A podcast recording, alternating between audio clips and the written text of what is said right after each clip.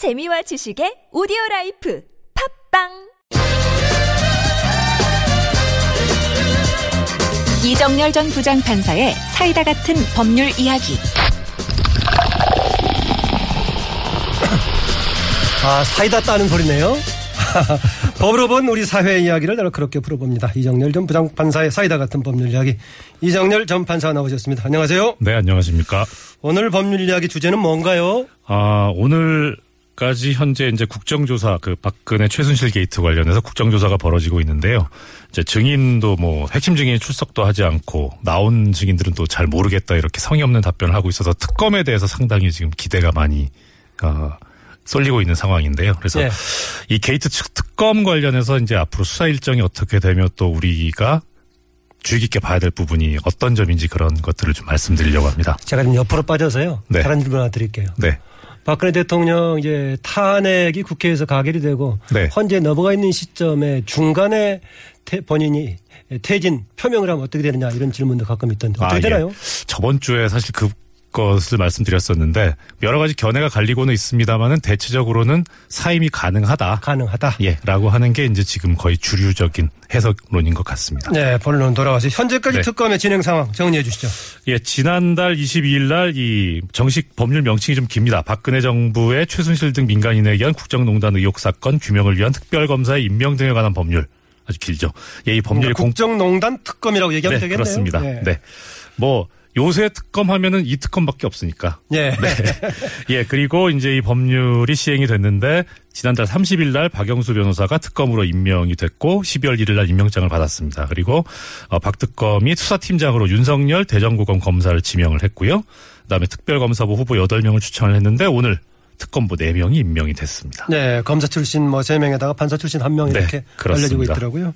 이후에 특검 향후 일정은 어떻게 됩니까? 예, 이 법에 따르면은 특검이 이제 임명된 날로부터 20일 동안 수사에 필요한 시설을 확보하고요. 특별검사부 임명 요청 등등 뭐 직무 수행에 필요한 준비를 할 수 있게 돼 있습니다. 그게 계산해 보면 이제 이번 달 20일까지가 준비 기간입니다. 준비 기간을 최소화시키겠다 뭐 이런 얘기 됐던데. 그렇습니다. 준비 기간에도 수사에 착수할 수 있게 됐기 때문에요. 네. 워낙 뭐 상당히 이제 중차대한 문제일 뿐만 아니라 또 수사 기간이 부족하지 않겠느냐 싶어서 수사에 빨리 착수하겠다 그렇게 밝히고 있, 있다고 합니다. 뭐 기간은 뭐 이렇게 제한이 돼 있는데 뭐 예. 심지어는 그 최태민 씨의 무슨 뭐 사이비 종교까지 포함해서 그동안에 모든 걸 다룰 수 있다 네. 이렇게 얘기하던데 네, 그렇습니다.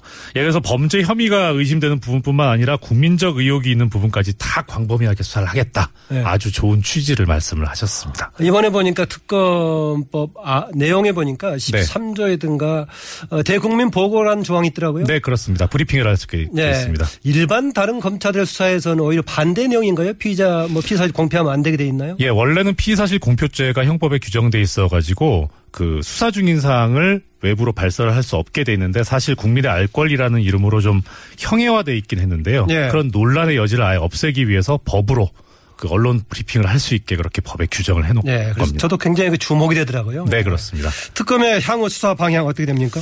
예, 조금 전에 말씀드린 것처럼 이제 범죄 혐의 있는 것뿐만 아니라 국민적 의혹이 있는 부분, 특히 이제 뭐 가장 지금 관심이 있는 부분이 또 미르재단이나 이 K스포츠 재단 관련해서 재벌들이 낸 돈이 뇌물이 아니냐. 예. 예, 이게 가장 중요한 수사 사항이 되기도 할 텐데 조금 전에 이제 말씀 주신 것처럼 이 유사 종교 부분도 그렇고요. 그 다음에 뭐 이른바 대통령의 일곱 시간 뭐 그다음에 김기춘 전 비서실장이라든가 우병우 전 민정수석 관련 부분도 전부 다 총망라해서 한 점의 의혹이 없도록 수사를 하겠다. 이렇게 지금 방향을 잡고 있는 것 같습니다. 네, 대통령 7시간에다가 저는 김기춘 전 실장하고 우병우 전 민정수석 그동안에 검찰에 비해서는 상당히 지금 뭐 수사는 하고 있지만 피해갔는데 네, 그렇습니다. 특검에서 잘 다룰 수 있을까요?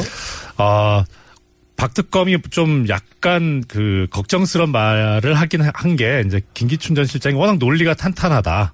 예, 그런 얘기를 해서 어, 뭐 시- 시체 말로 이제 강적이다, 막강하다 이런 좀 평가를 하긴 했는데요. 그래도 그렇게 언급을 하고 한 걸 보면은 어, 그 부분에 대해서 수사 의지가 없다라고 평가를 하기는 어렵지 않을까. 그러니까 수사를 반드시 하겠다 그런 그렇게 보이기는 합니다. 어, 뭐 지금까지 특검 활동에 대해서는 비교적까지 뭐 기대 이상으로 좋은 평가를 받고 있는 것 같아요. 네, 그렇습니다. 그 조금 전에 말씀드린 것처럼 이 윤석열 검사, 대전고검 검사가 전에 이제 국정원 댓글 그이라든가 뭐 어, 선거 개입 사건에 대해서 수사를 하기도 하고 해가지고 국민적 신망이 상당히 두터운 편이지 않습니까? 예. 예, 그리고 게다가 원래는 검사는 수사를 하는 그런 조직인데 수사뿐만 아니라 즉 범죄 혐의 있는 부분뿐만 아니라 국민적 의혹을 해소시키겠다.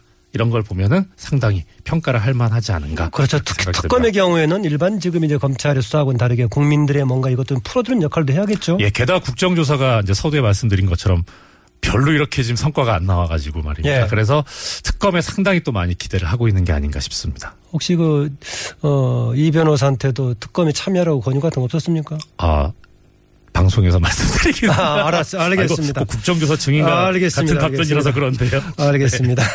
뭐 그럼에도 불구하고 여러 가지 기대를 하고 있는데 그럼에도 불구하고 혹시 특검 관련해서 우려되는 점이 있다면요.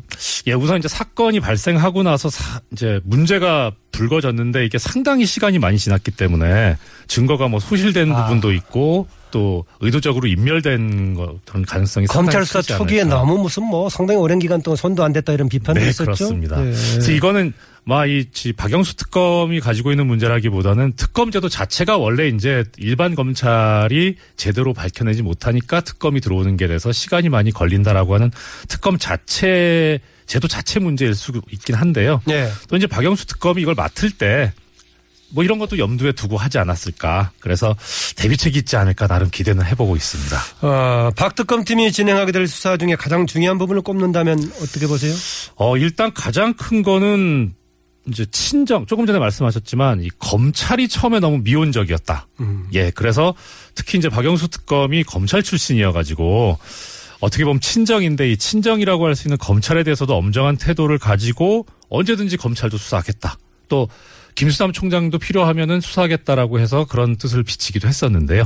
예, 그래서 그런 언제든지 검찰에 대해서 어, 손을 댈 수 있다라고 하는 마음, 그런 자세를 가지는 게 상당히 중요하지 않나 싶습니다. 어, 그래서 이제 가급적이면은 검찰 출신이 아닌 법관 출신들 하는 게 어떠냐 이런 얘기가 네. 초, 초반에 있었죠. 네 네 그렇습니다. 그동안에 특검 진행됐던 과정을 보면은 검찰 내부의 불가피한 인맥이 어느 정도 작용했던 점이 있었나요?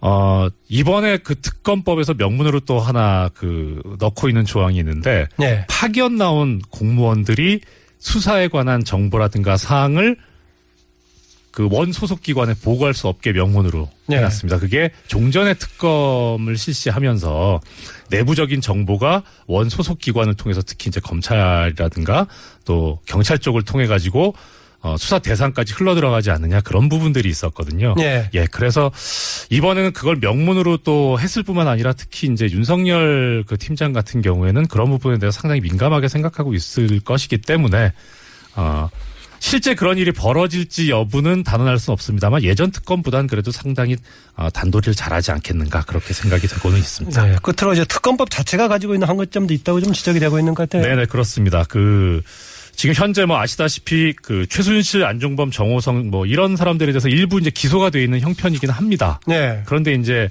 많은 분들이 지적해 주고 계시지만 뇌물 부분이 이제 안 들어가 있지 않습니까? 그런데 특검이 조사를 했는데 나중에 보니까 아 이게 강요가 아니고 뇌물이거나 뭐 공갈이었다. 그렇게 되는 경우에 공소장을 바꿔야 되는데 일단은 특검은 만약에 그렇게 새로 추가되거나 좀 더 큰 혐의가 발견되더라도 같은 사실로는 공소를 제기할 수가 없습니다. 아, 이중? 기소가 되니까요. 어. 그래서 그거를 검찰에서 공소장을 변경해야 되는데 검찰에서 우리가 다 기소해놓고 재판에 넘겼는데 이제 와서 뭘 공소장을 바꾸느냐라고 해버리면 방법이 없거든요. 그래서 이런 경우에 특검이 검찰의 공소장을 바꿀 수 있는 그런 제도가 있었으면 하는데 그 부분이 지금 특검법에 빠져 있어가지고 그게 좀 아쉽 게 어. 생각이 되는 부분입니다. 특검법 제정 과정에서 그런 것은 좀 논의가 안 됐었나요? 사실 우리가 검찰이 이렇게 좀 어떤 축소 수사를 한다거나 이렇게 의혹을 받을 거라고 하는 게 상정하기가 힘든 거였는데 이번에 하다 보니까 그렇게 돼가지고 특검법을 만들 때 그 부분까지 미처 어, 넣지 못한 게 아닌가 그런 생각이 네, 뭐 듭니다. 듣고 보니까 그런 아쉬움이 있네요. 우리가 또 여러 가지 법도 선한 대통령, 좋은 대통령만 염두에 뒀던 것이지 이렇게 황당한 일을 그렇습니다. 벌일 대통령을 염두에 두고 헌법과 법을 만들었겠습니까? 네. 네, 오늘 말씀 감사합니다. 예, 감사합니다. 지금까지 이정열 전 부장판사였습니다.